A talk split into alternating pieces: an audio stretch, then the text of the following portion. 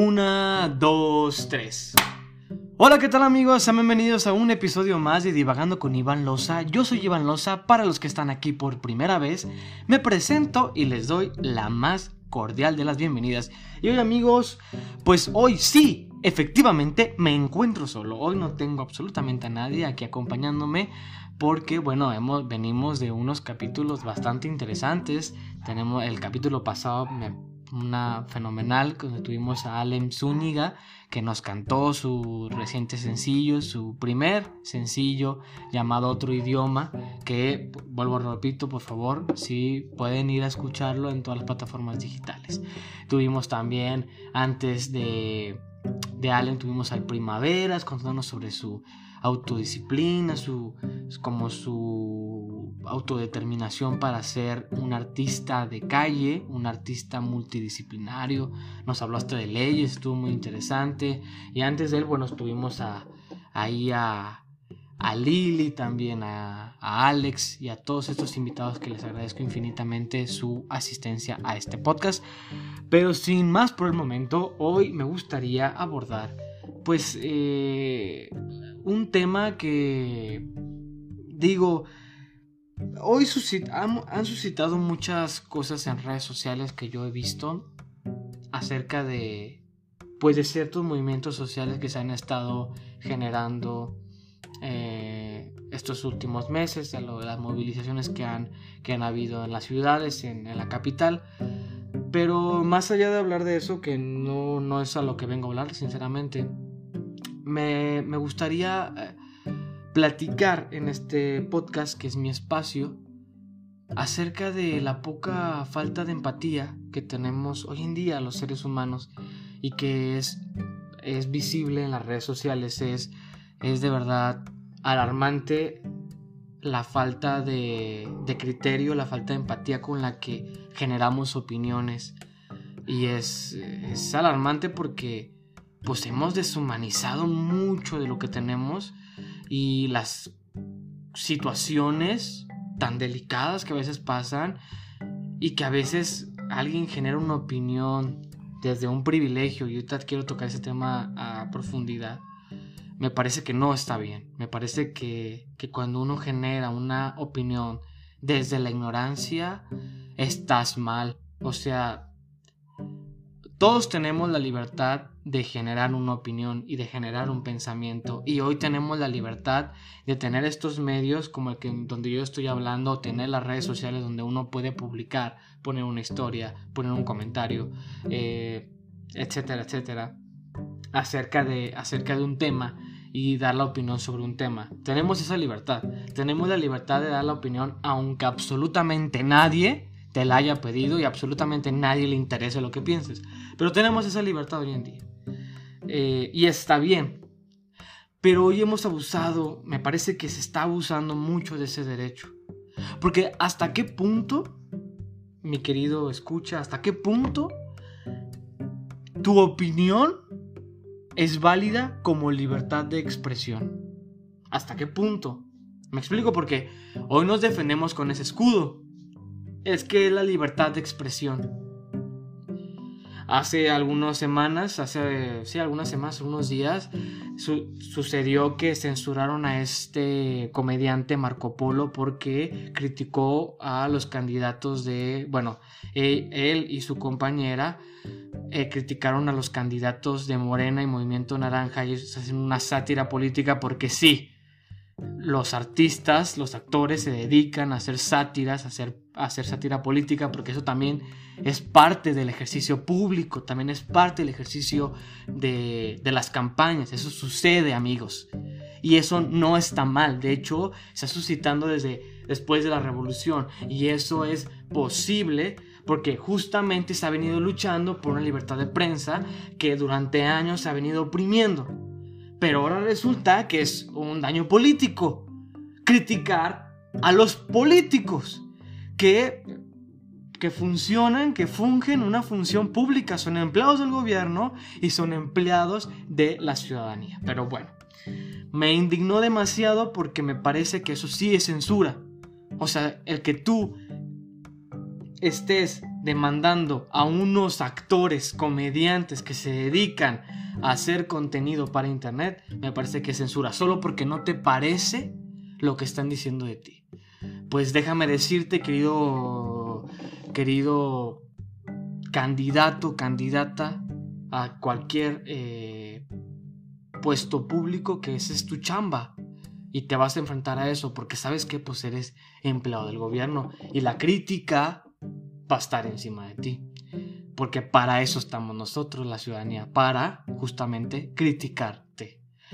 Pero dejando a un lado eh, un poco del coraje de lo que suscitó estas pocas semanas, que me parece una cosa que no tendría que pasar, porque me parece que eso sí es censura. Pero volviendo a la libertad de expresión, ¿hasta qué punto también eh, podemos herir con lo que decimos? Y ojo, eh, yo, yo digo a los políticos porque son políticos. Los políticos se tienen que criticar. Van por un puesto público, le sirven a la nación, le sirven al pueblo, le sirven a la ciudadanía. Y su chamba es esa. Y cuando no hacen las cosas bien se les tiene que señalar. Y cuando las hacen las cosas bien, pues no, no se les tiene que hacer nada porque esa es su chamba, hacer las cosas bien. Entonces, a lo que quiero llegar es justamente, justamente estos, este último mes que se ha venido suscitando ciertos movimientos sociales importantes para, me, me parece, para, para nuestro país, en muy, muy particular opinión.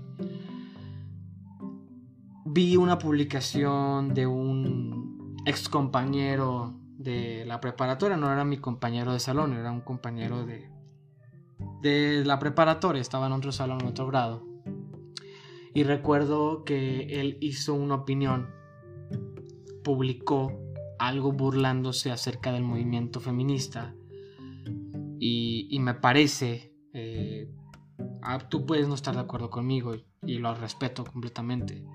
Pero también cuando ya empieza a haber un insulto, a haber una burla de una problemática real, como es eh, la cultura de la violación, como es la cultura del abuso físico y mental hacia las mujeres, me parece que tú como hombre estás generando una opinión desde un privilegio, desde el privilegio, desde arriba, entonces tu opinión carece de toda validez. Y me voy a explicar por qué.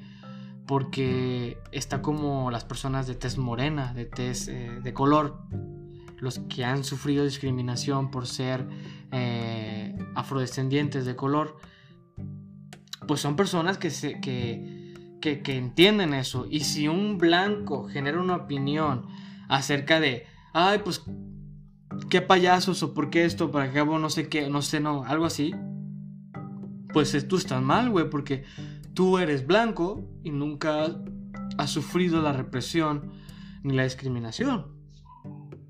Y no existe la discriminación de abajo para arriba, eso no es cierto. Eso no es cierto, eso no existe, eso no puede ser, de hecho. Porque la pirámide se impuso desde los inicios de los tiempos y, y así ha estado siempre. Entonces hay una escala de privilegios. Y no es que está mal que tú seas uno de esos privilegiados. Por ejemplo, yo soy un privilegiado porque voy a la universidad. Por ejemplo, tú que estudias a la universidad, que tú, a lo mejor me estás escuchando, me estás estudiando a la universidad, con, con seis personas que estamos estudiando a la universidad, hay cuatro que no pueden estudiarla, por ejemplo.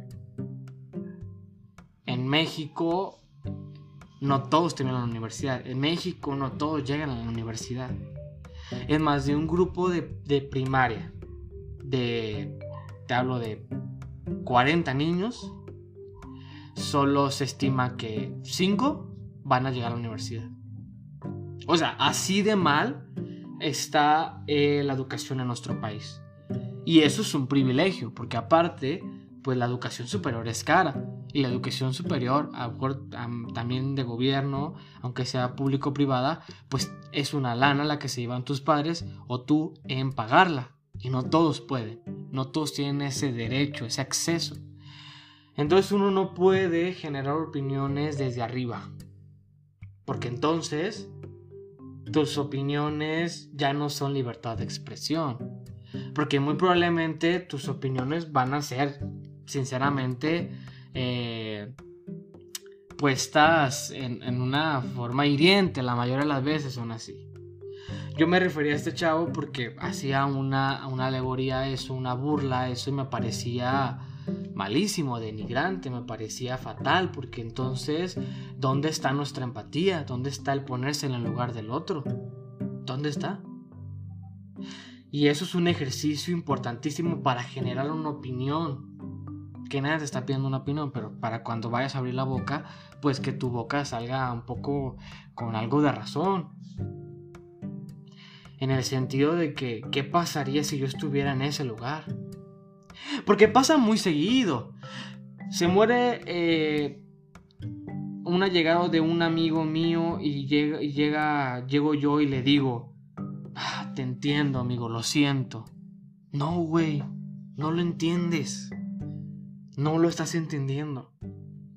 Pero es que a él se le murió su abuelita y a mí también.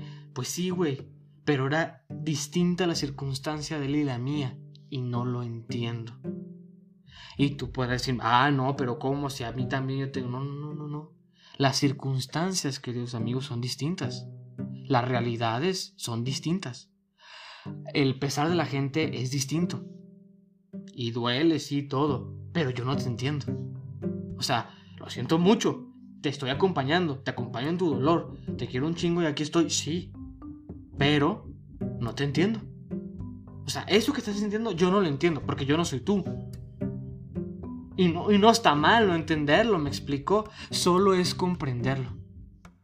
No tienes que entender, solo tienes que estar ahí apoyando.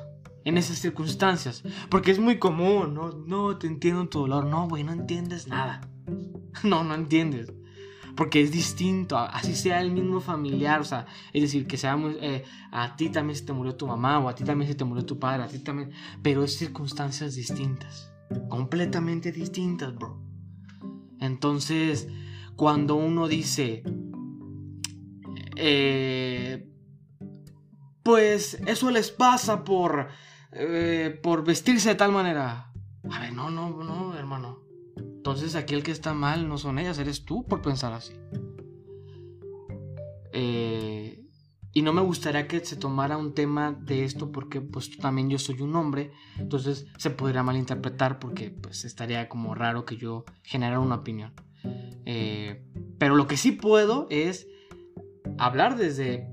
de los hombres para los hombres. Es decir, que eso tendría que eh, estar en nuestro psique. También, como los hombres también sufrimos cosas y también tenemos ciertos sentires y también pasan cosas por nuestra mente y por nuestro abanico de, de emociones, también de las mujeres, y lo que más tendríamos que hacer es empatizar y es acercarnos Y, y, y nada más comprender la situación y entender que no lo entendemos y entender que, que, que está cabrón y que tenemos que cambiar y que tenemos que eh, trabajar mucho las sociedades. Pero dejando a un lado el tema de eso, me quiero ir todavía a una cuestión de, de, de expresión, pues, o sea, me gustaría a hablar sobre cuestiones de, de opiniones, porque también hoy resulta que ya todo el mundo es experto de todo y que ya todo el mundo puede opinar de lo que sea que quiera, y tenemos esa posibilidad. Hoy en día tenemos esa posibilidad. Hace cuarenta años no la teníamos, hace veinte años no la teníamos. Los que opinaban eran los periodistas, la gente que salía en la tele, la gente que se escuchaba en el radio, la gente que se leía en los periódicos. De ahí en más nadie opinaba, o sea, opinabas tú con tu familia y ya, pero era intrascendental. O sea, y ahora tú puedes generar una publicación en Facebook y puede ser tanto materia de odio como de alabanza, ¿me explico?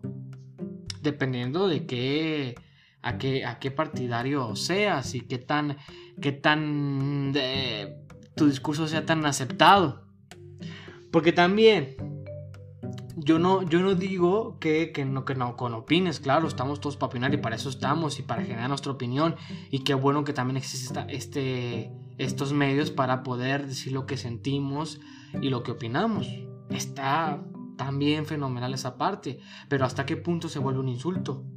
¿O hasta qué punto se vuelve un, algo fuera de, empat, fuera de empatía y de circunstancias, ¿no? Porque para generar esta opinión acerca de temas eh, complicados, pues tendríamos que primero pues leer un poco de la situación que está su- sucediendo y luego ya podremos generar algo de nuestro pensamiento hacia eso. Sin embargo, pues si, es, si, si nuestras opiniones carecen de toda información y todo, pues ya, ya se, tu, tu opinión se vuelve un, ni siquiera una opinión, se vuelve un comentario burdo y, y, y, y desinformado. ¿Me explico? Y, y es decir, todos hemos pasado por eso, a todos nos ha pasado, a mí me ha pasado, yo he, he, he hecho opiniones, yo, yo pensaba de tal manera y a hoy no, ya no pienso así, porque cambiamos y está bien, nos vamos informando y eso hace que nuestras opiniones y eso hace que nuestros pensamientos, que nuestras ideas cambien. De hecho, estaría de la chingada que tú seas la misma persona de hace dos, tres años atrás. Qué flojera. Y aparte pues, pues ¿dónde estuviste? Que no, estás, no has cambiado. Las personas cambiamos, estamos en constante cambio. Las personas no somos estáticas. Cambiamos para bien o para mal, pero cambiamos. Entonces, pues eh, siguiendo esa línea, también eh, es el asunto de que la gente, ahora que tenemos, perdón, me incluyo, ahora que todos tenemos un acceso muy fácil a la información, pues es más difícil, ¿no? Todavía. O sea, qué es correcto y qué no es correcto, qué es falso y qué no es falso. Y, y las fake news hoy están a la orden del día. Y, y acá cualquier también, pues, te manda un mensaje diciendo que el coronavirus es un invento del gobierno chino y, y te la crees, ¿no? Entonces, también los que generan un discurso, pues, pues tendría que haber una, una, una responsabilidad. Y me quiero ir a, a la parte de los discursos, ¿no? Tú, yo te invito a, a, a ti persona a que, a que te hagas un criterio propio y que leas por tu parte y que investigues y que empieces a ver qué para ti, qué, qué, esto sí me late, esto no me late, si yo creo que esto está bien o creo que está mal, ¿por qué? Por esto y esto y esto. No es porque sí, tiene que haber argumentos. Pero tienes que hacerte de un criterio propio, porque si tú eres ovejita y nomás sigues al güey que habla bonito y a los discursos prefabricados donde pues nomás dicen cosas bien chidas, pero pues, pues nomás eso, pues también tú estás mal porque, pues estamos mal porque, entonces ¿dónde está ese criterio? ¿Dónde está ese por qué? Pregúntate por qué, por qué, por qué, por qué, hasta que, hasta que caigas gordo, pero pregúntate de verdad, cuestiónate. Oye, ¿por qué tengo que hacer esto en tal religión? ¿O por qué yo eso hace en esta religión? ¿O por qué eh, tal gobierno hace esto? ¿O por qué es así? O sea, cuestiónalo, cuestiónalo, cuestiónalo. Pregunta. Porque las preguntas nos han llevado lejos. Al día de hoy tenemos cosas justo porque hubo gente que se cuestionó. Y justo porque hubo gente que no se quedó en paz con lo que ya sabía. Iba más allá. Igual tú, aunque no vayas a cambiar el mundo, ¿verdad? Pero sí me parece que hay que tener un criterio propio y argumentos para poder sostener ese criterio. Porque también hoy ya también seguimos ideas, discursos que no sabemos ni, ni qué pedo, pero ahí estamos. Porque la mayoría está ahí y también por un pedo de no me vayan a cancelar o, o no me vayan a decir que, que, que soy un esto, un lo otro, mejor estoy con los demás, con los del montón. No, no, pues ¿por qué? Si tú crees que no, pues también dices, ah, chinga, me parece que no por esto y esto y esto y esto. Pero siempre con la conciencia de el argumento, la empatía, la información. Es decir, uno tiene que estar informado, también uno puede ser imparcial, y uno puede ser del centro, y uno puede decir, ah, pues yo creo que sí, pero no, o uno puede ser de un lado o del otro, y defender sus ideas, pero eso sí, tú estando ya en un barco, agárrate ese barco y defiéndelo hacia la muerte. Cambio de opinión, es de sabios también decir, si sabes qué, pues sabes que antes pensaba, era un pendejo, y pensaba, ahorita bien mal, bien desinformado, y la neta no, no leí como, no leí mucho, y, y pues yo seguí el tren del mame, ¿no? Y está bien, y está bien reconocerlo. Pero también, cuando uno defiende una idea, también está chido defenderla al cien. Obviamente cuando uno ya dice, ¿sabes qué? Creo que no, creo que esto ya no, no, no, mi sentir ya no lo puede, no lo puede defender. Está bien decir, ¿sabes qué? Sí, o sea, pues no, güey, ya no pienso de la misma manera, ya cambié. Y está bien, y es, y es de sabios eh, reconocerlo. Pero pues si el Iván se puede estar aquí una hora hablando de esta madre, divagando y diciendo un chingo de cosas, pero este podcast tiene un formato de veinticinco minutos y yo no me puedo pasar más. Entonces, pues tengo que dar pie a la siguiente sección, que es la que doy yo solo cuando no tengo invitado, pues para hacer tiempo, ya saben. Y es por leer noticias eh, y a ver a dónde nos lleva, nos lleva esto, ¿no? Dice... Y dice... Reviven tropezón de Samuel García en un fallido saque de banda. Ese güey es un meme andando, o sea, es un meme andando. Y de verdad yo creo que le ha funcionado, ¿eh? O sea, de verdad le ha funcionado muy bien. Porque el, can- el candidato... El candidato que gana no es el que más sabe, o el que más experiencia política tiene, o el más inteligente. Es el más popular. Y escúchenlo bien. Quién sabe y gane, ¿eh? Yo no estaría, yo, yo no, yo no le perdería fe a ese candidato, que pues son los de Nuevo León los que tendrían que ver ese pedo. Cinépolis Clip mata su mejor estreno. Vende Snyder Cut en trescientos pesos. Oigan, yo ya vi esta película, está muy buena, está muy buena. Cuatro horas, si tienes tanto tiempo, pues la puedes ver con todo gusto. Cuatro horas para los fans de D C. Está buena, me parece que está padre. Yo no soy fan de los superhéroes, pero mi cuñado y mi hermana sí. Entonces pues, pues está, está bastante bien. eh, Dice, pues es que mucha política, pues ya estamos entrando a temporada de elecciones, que ya haré un capítulo de eso. No hablando de, poli- de, de política, porque qué hueva, pero hablando sobre como un pedo de ir a votar. Me gustaría eh, sí que Que, que la mayoría de mi público que me escucha pues son gente que va a votar por primera vez, y estaría chido que si fuéramos a votar, ¿no? Porque si es un derecho y una y un, pues es una decisión que hay que tomar, y está bien, eh, por quien sea, por quien sea que hay que votar, pero hay que votar. Eh, inicia la remodelación desde cero del estado del equipo de Pío López Obrador. Pues bueno, pues, pues, pues qué puedo decir, no voy a decir nada más. Eh, ya estoy llegando, Ricardo Farrell. Ah, este programa de Daniel Sosa lo estaba viendo justamente. Yo a Richo Farrell lo admiro mucho. Me parece que es de mis, es de mis comediantes chilangos favoritos. eh, Yo consumo mucho stand-up, entonces me parece que es un güey que, que es muy cagado y hace cosas muy chidas en comedia. Entonces, si no lo conocen, vayan a ver sus especiales, están muy buenos.